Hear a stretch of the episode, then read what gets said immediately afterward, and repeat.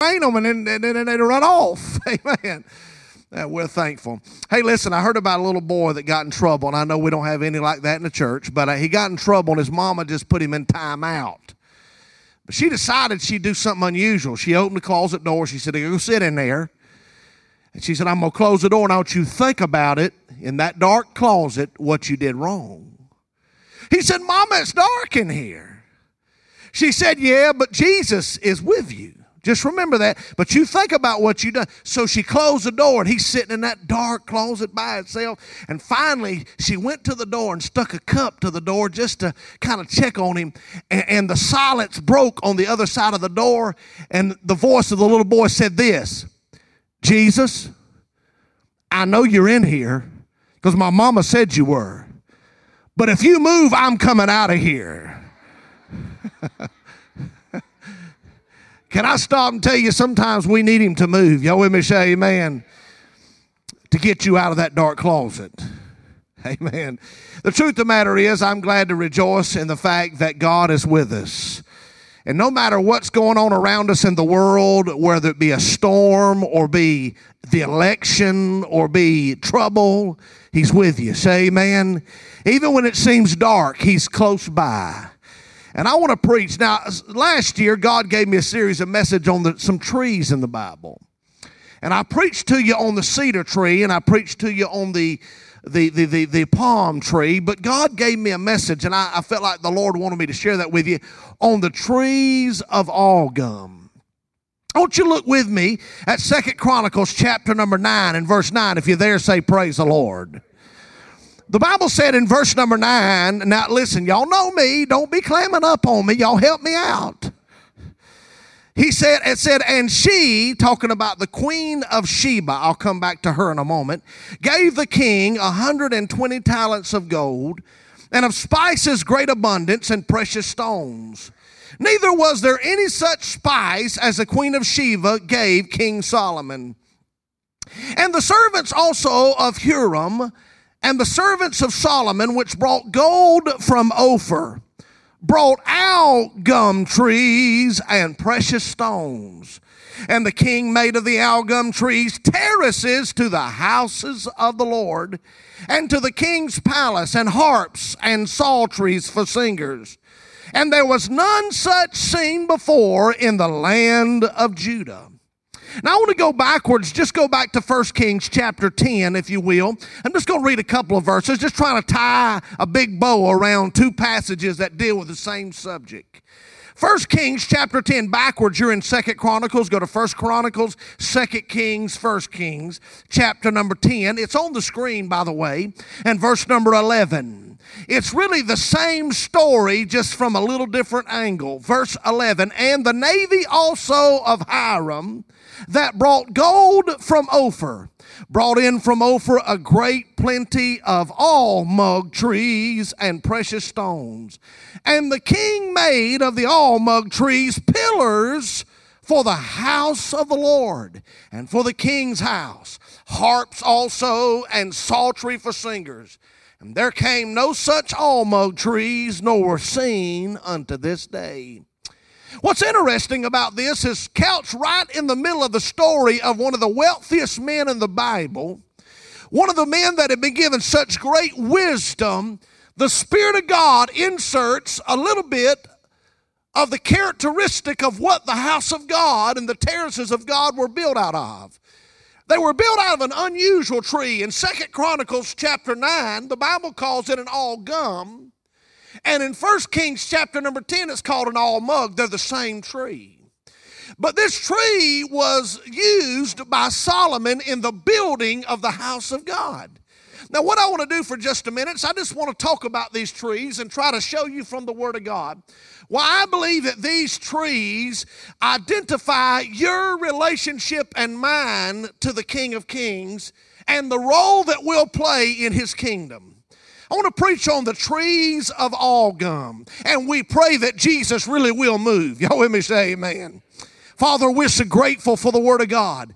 Lord, the, these folks are precious. They're our friends. We appreciate their, their love for the ministry and their love for preachers and preaching of the Word of God.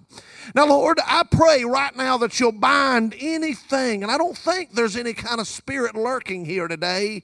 I feel your presence, Lord. I, I, I, sense, I sense the urgency of the hour is upon us, and I pray, God, that you'll give me liberty and unction. And Lord, for that one person who feels abandoned, for that one person who feels like the devil has uh, played tap dance on their heart, for that, that family that's going through the valley. Oh God, would you raise them up today? Would you remind them there's still a balm in Gilead? There's still a God of glory that has not forgotten about their GPS location. He's got the coordinates directly in the throne room of heaven. And we'll give you glory for what you do today. And thank you again for the Word of God. Help me to preach it with passion and power and strength. And we'll thank you in Jesus' name. And all God's children said, when you come to this portion of Scripture, Solomon now has gone into the building of the house of God. And uh, the Bible says, interestingly, as I read to you, that there was a young lady by the name of the Queen of Sheba that had gotten interested in Solomon to the point that she loaded up a large caravan with all kinds of riches and gold and spices and things that she could present to a man like Solomon. And she made her pilgrimage from her land down to where this man Solomon was. You see, she'd gotten word that this man worshiped God. She'd gotten word that this man was unusual.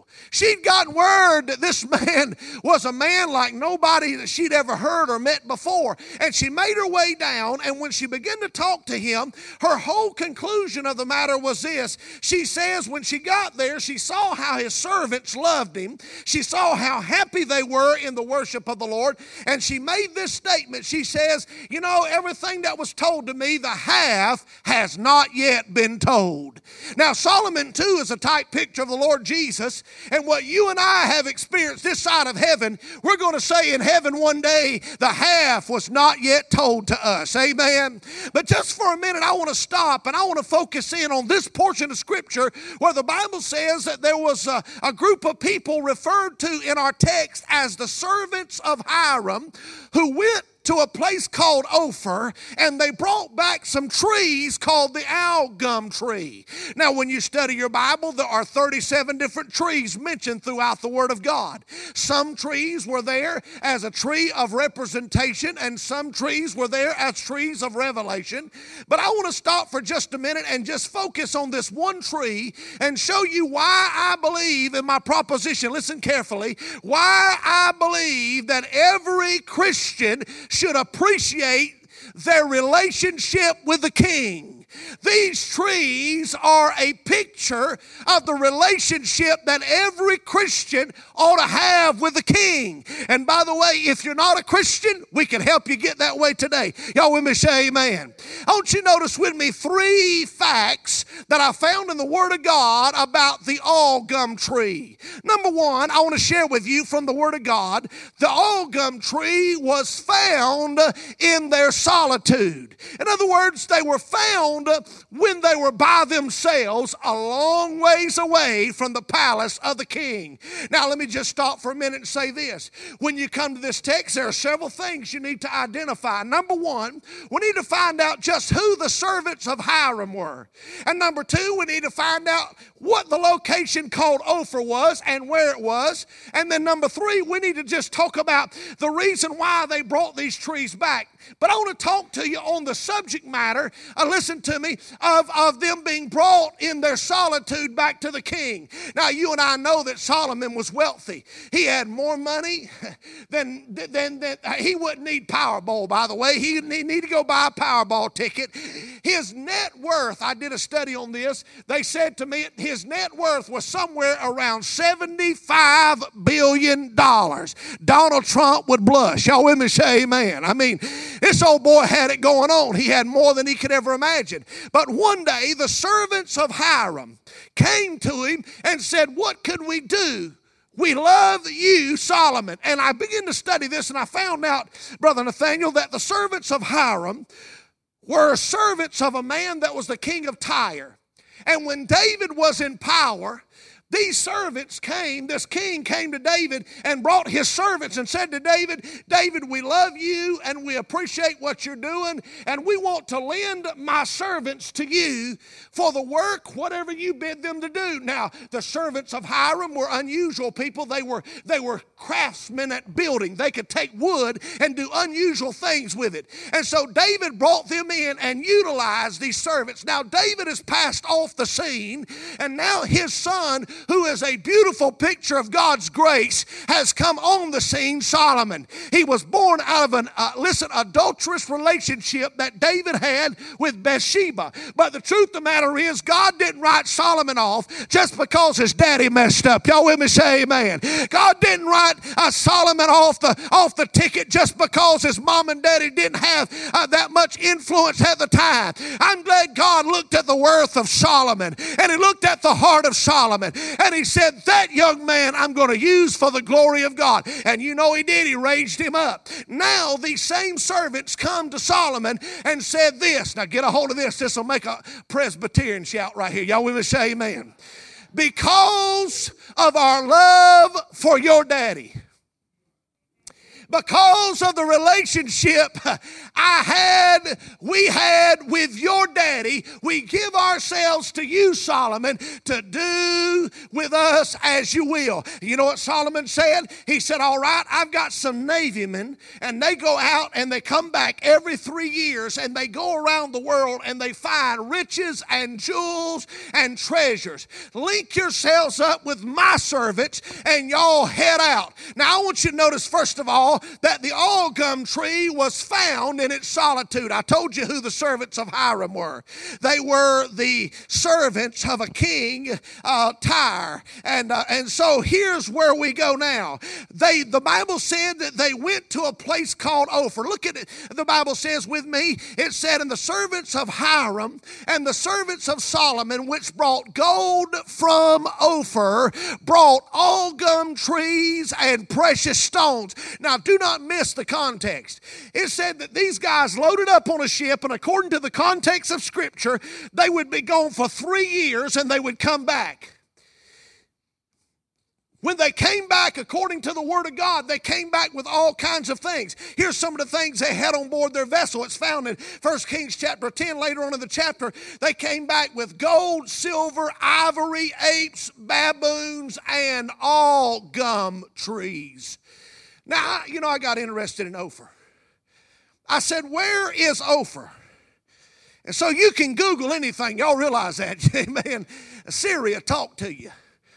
I, I, was, I was one day in my study, I said, Where is Ophir? Now I try to talk it, but but South Georgia people it don't register well. Y'all with me say, man, I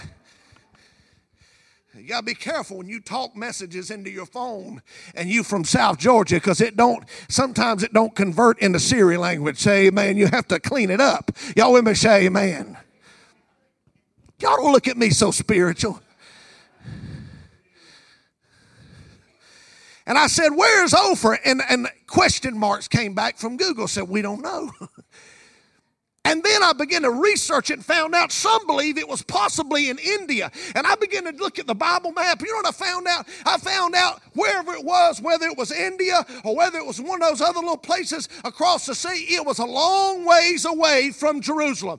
And the servants went and got it and brought it home. Are y'all with me? Say amen. Those trees were growing by themselves. If it was in India, they were minding their own business. And one day a ship pulled up to the port. The sailors got off off. The servants begin to scour for all kind of valuables. And can't you see one old boy picking up an algum tree and saying something like this? Man, it don't look like much, but it's the most unusual thing I've ever seen in my life. Why don't we take this back to Solomon? You see, Solomon had everything he could imagine. He could grow any tree he wanted to grow. He cut down the cedars of Lebanon and brought them back to build the house of God out. But one of the servants picked up an old discarded piece of wood and brought it back to the, the ship, and three years' journey brought it back to the king and presented it to them. Can I just stop and tell you?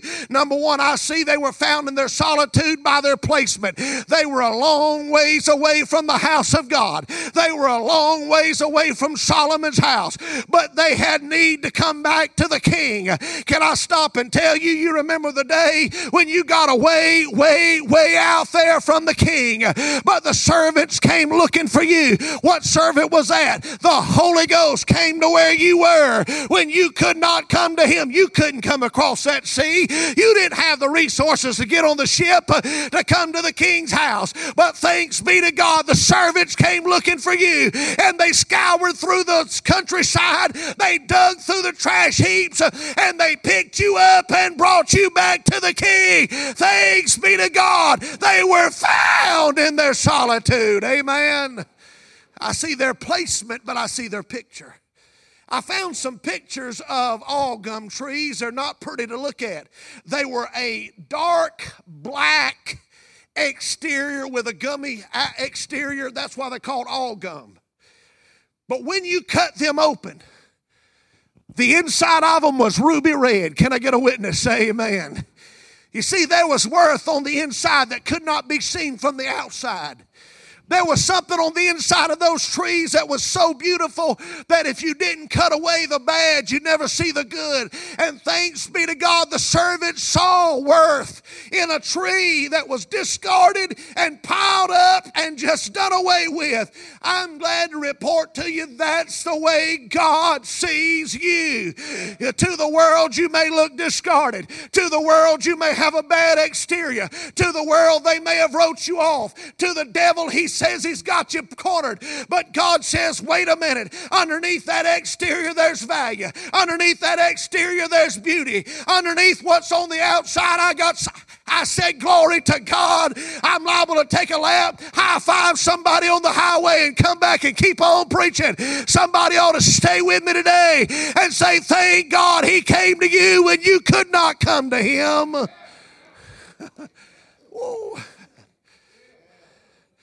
I got two statements of fact, and I want to give it to you. I believe the first statement of fact is this realize in your lonely places that God is searching for you. Number two, the second statement of fact is this realize no matter how you looked when He found you, He knew you had great worth. Can I get a witness? See, some of you feel like that God ain't, can't use you. But he sees what's on the inside. That's why he told them when they came to choose a king, he told Samuel, Don't look on the height of their stature, on the outward man. He says, For man looketh on the outward appearance, but God looks on the heart. God sees the inside, and bless your heart, honey. I'm glad he found you in your solitude. I want to stop for just a minute and say, Fact number one, he found you in your solitude. Fact number two, they were fixed in their structure. Verse number 11 tells us, interestingly, look at what it says. And the king made of the algum trees. Now, notice the next word. Don't miss how the word of God places this here. Terraces to the house of the Lord and to the king's palace. Now, don't miss that. The Bible says that some of the trees that were brought back, can you imagine as them guys are unloading those trees off that ship, laying them beside the valuable silvery? Silver and ivory and, and gold and the baboons and peacocks and the apes and all the exotic things and just throwing that old wood off. And Solomon says, I got a perfect spot for that. He says, You see my house, the palace? You see the house of God? We need to build a terrace to get from one place to the other. And I want you guys to work on it. And he looked at the servants of Hiram. He said, Make this your project. I want a terrace to the house of God. Now, the first time I read that, the first thing I thought about when I thought about a terrace is how you see an apartment complexes have a little balcony jutting out of them. And that's what I thought about. I thought about, you know, maybe it was just like a, a jutting out from the side of the house of God and from his palace where he could walk out and greet the people. But that's not what the, ter- the word terrace means. As a matter of fact, look at what the Bible says in 1 Kings. I don't have it on the, screen, on the screen, but I'll read it to you from the scripture. In 1 Kings chapter number 10 and verse number 5, The Bible said when the Queen of Sheba came in verse number four, she saw the house that he built. Now you got to get a hold of this thought. It's fixing to get good. Y'all with me say amen. Now, I know it's time to eat, but we'll get there in a minute. Y'all with me say amen. I'm still tasting some of that barbecue I ate yesterday coming out of my pores. Y'all with me say amen. That's kind of that's maintaining me. Preacher, I love preaching to your people. They're so good to preach to. Look what the Bible said here in verse number four. The Bible said she saw the house he built, verse number five, and the meat of his table and the city of the servants. Boy, this is great preaching right here. Look at this. And the attendants of his ministers and their apparel and his cupbearers. And notice the next phrase, I actually put it in brackets in my Bible.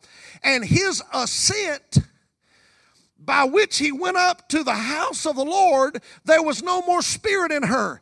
In other words, when she got there and she saw all of his servants, and by the way, if you read on down just two more verses, it said they were all happy. They didn't walk around saying, Well, I guess I got to go serve the king today. They had a big smile on their face. They were like, Whoopee! I was with a preacher last week. I'm telling you, son, I, I, I couldn't keep up with him. He's like the Energizer Bunny Rabbit on steroids. So, y'all with me say amen. I mean, eight years ago, I preached a tent revival. Let me just testify for a minute. And after the tent revival was over, I walked over to this preacher and I said, I believe God's dealing with you about doing something. He looked at me puzzled. He said, You know what? God spoke to me in your preaching tonight, and He said for, I, for me to start a church in Bessemer City, North Carolina. I said, Great. When you get it started, call me. I'd love to come back and see what God's doing. They found a little small building. I'm talking about, son, from the outside, it don't look like much. Matter of fact, the roof of the building was like this.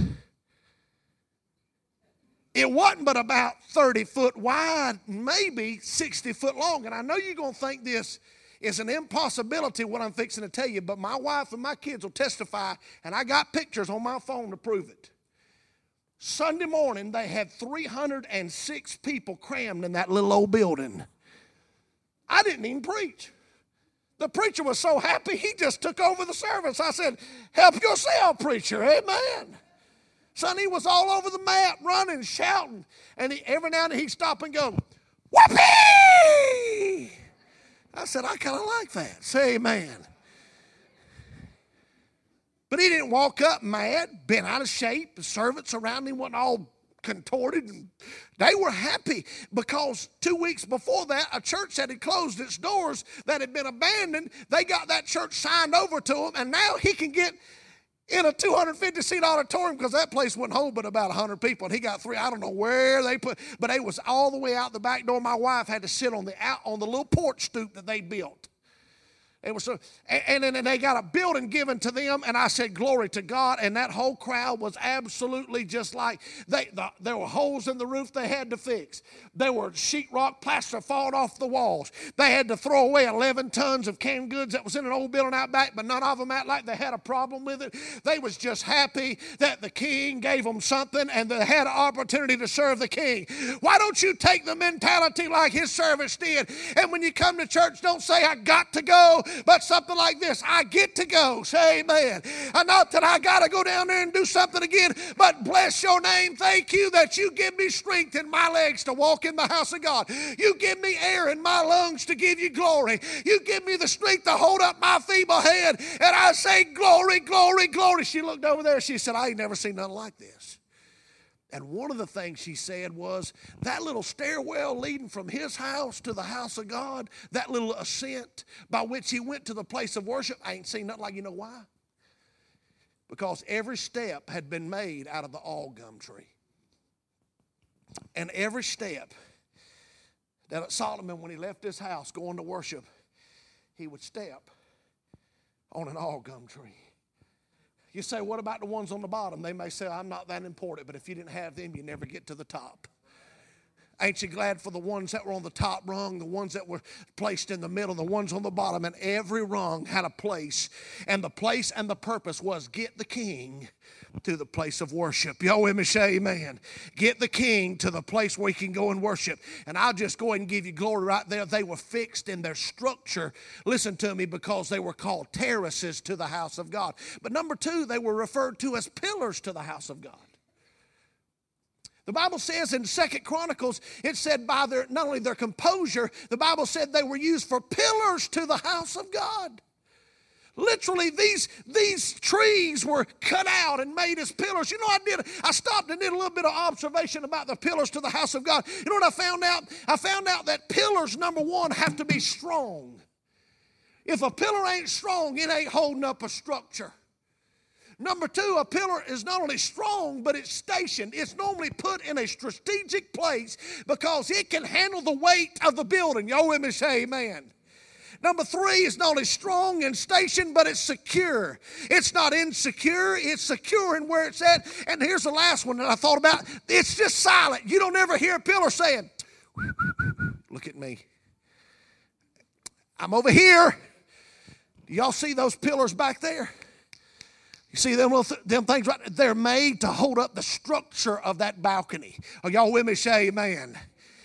Here's what I found. I found that the algum tree was found in their solitude. They were fixed in their structure by their placement, by their composure. And number two, listen to me, not only by their composure, but by their content, they were very sticky. Listen to me, they were resolute and things were drawn to them. Can I get a witness? Say amen. You get a church with people that are just doing their job, and people will say, I like what I see.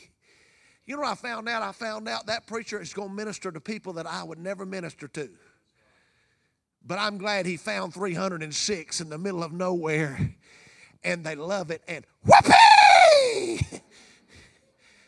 Brother Randy Richardson, he came to me and hugged my neck the other day. He said, Thank you that eight years ago you preached. Why sit we here till we die? He said, God spoke to me and he said, I'm living out a dream. Can I get a witness? Say amen. Because they found their spot and they're standing in it.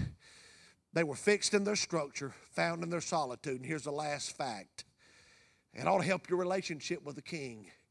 They were fashioned in their song. You know what they did with some of them? Some of them were used for steps, some of them were used for pillars. But the old small pieces that seemed to be all bent and crooked and distorted, you know what they did with those?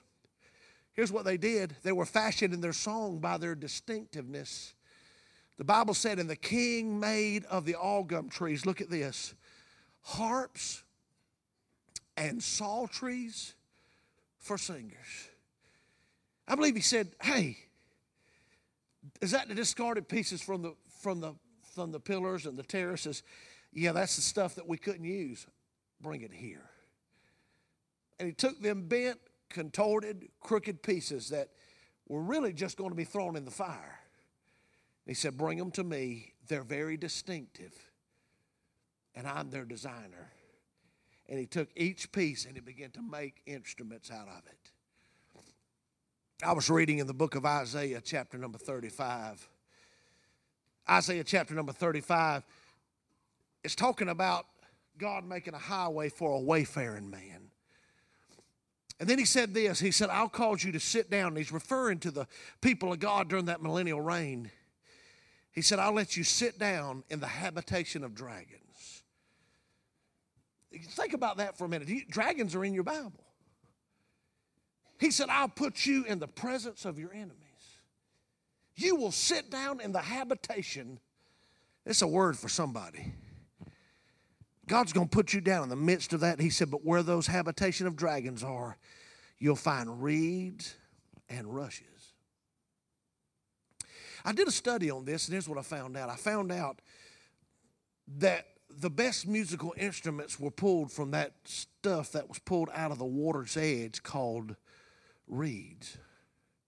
Y'all have heard of the word reed. That's a little mouthpiece you put in the end of an instrument, a horn of some type, and blow into it. Well, in those days, they would go down to where that water was growing, and there would be a, a, rush, and the rush would be broke off and put in the put inside of the, the lanterns to light the houses. But the reed would be cut off and brought in, and they would make instruments out of it. And the reason why it was so effectively used, now listen carefully, is because when that reed would start growing, the wind would start blowing and a storm would come up on that water's front. and it would take that reed and it would literally, under the force and the strain of it, would bend it down until literally it was like a, a, a L. And then it wouldn't break off completely when the sun would come back out. That reed would start standing back up. And it may grow another foot and another storm would come and boom, it would bend it down and it would grow back up. And it may do that over a period of 10, 8, 10, 12 years. And one day a guy would go down to that water's edge and he was looking distinctively for a piece that could be used to make an instrument. And he would find that one reed that had been through many a storm and he would cut it off at its base and he'd go back and he'd take his knife and wherever those knots were where it had been bent down and stood back up it became a hard knot. But it was in that spot that he bore a hole. He'd go to the next place and he'd bore a hole. And he'd go to the next place and bore a hole. And then he would blow in the end of it placing his fingers over the little holes making music. You see, I believe Solomon took that which was discarded. That that could not be used, it was not a perfect fit for a stair. It was not structurally sound for a pillar. But he said every piece counts.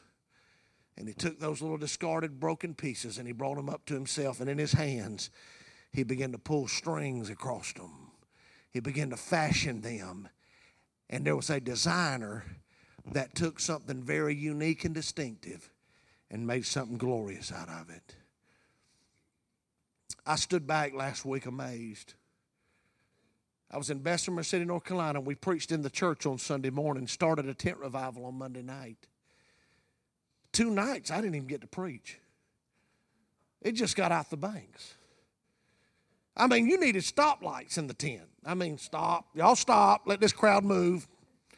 Uh, just people all over the place, altars, just people getting saved and moving.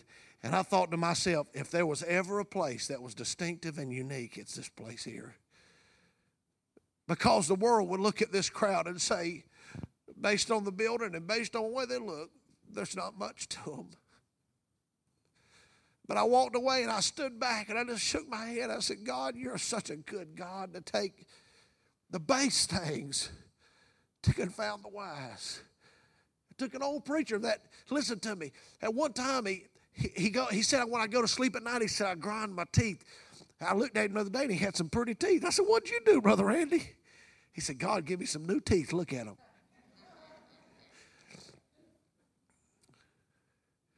Just wiry, wide open. What he did is he pulled up that discarded piece of wood. That preacher was, when I spoke, eight years ago at that tent revival, he had just been fired as a youth pastor. Not for doing anything wrong, they just discarded him. He's just been done away with. And he was brought in, and God, the Holy Ghost, said, I'm going to show you, you got a work to do. I'm not done with you yet. And he's just as happy as a hog in a bucket of slop. I want to ask you this question Ain't you glad for the example of the algum tree?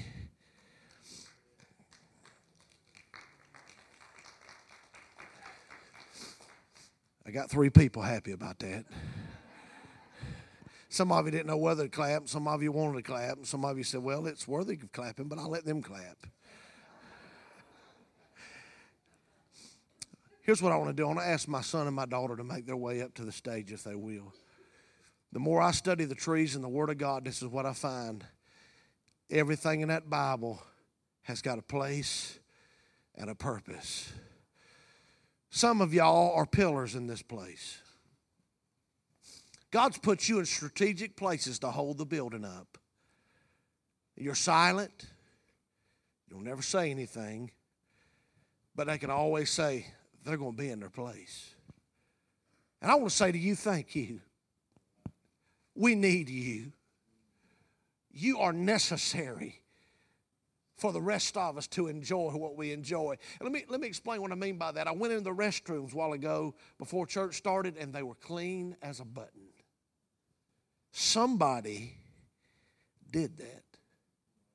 And I'm sure if I have if I have the traffic count right, most likely it was done in between yesterday and last night and today. You're a pillar in the house of God. Thank you. You say, wait a minute, that, that, that's a hard job. Don't matter. That person went in there and just cleaned, and I was able to enjoy the fruits of somebody else's labors.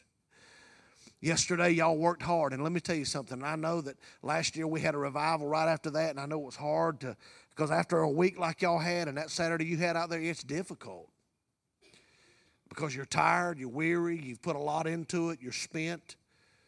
God had different plans this year as far as a revival meeting, but thank God He let me have an opportunity to come in here and, and experience what you guys have labored in. You with me? Say amen. There's some people in here this morning that that labor brought you into this place. I want to ask you this how many of you want to be a algum tree in the house of God?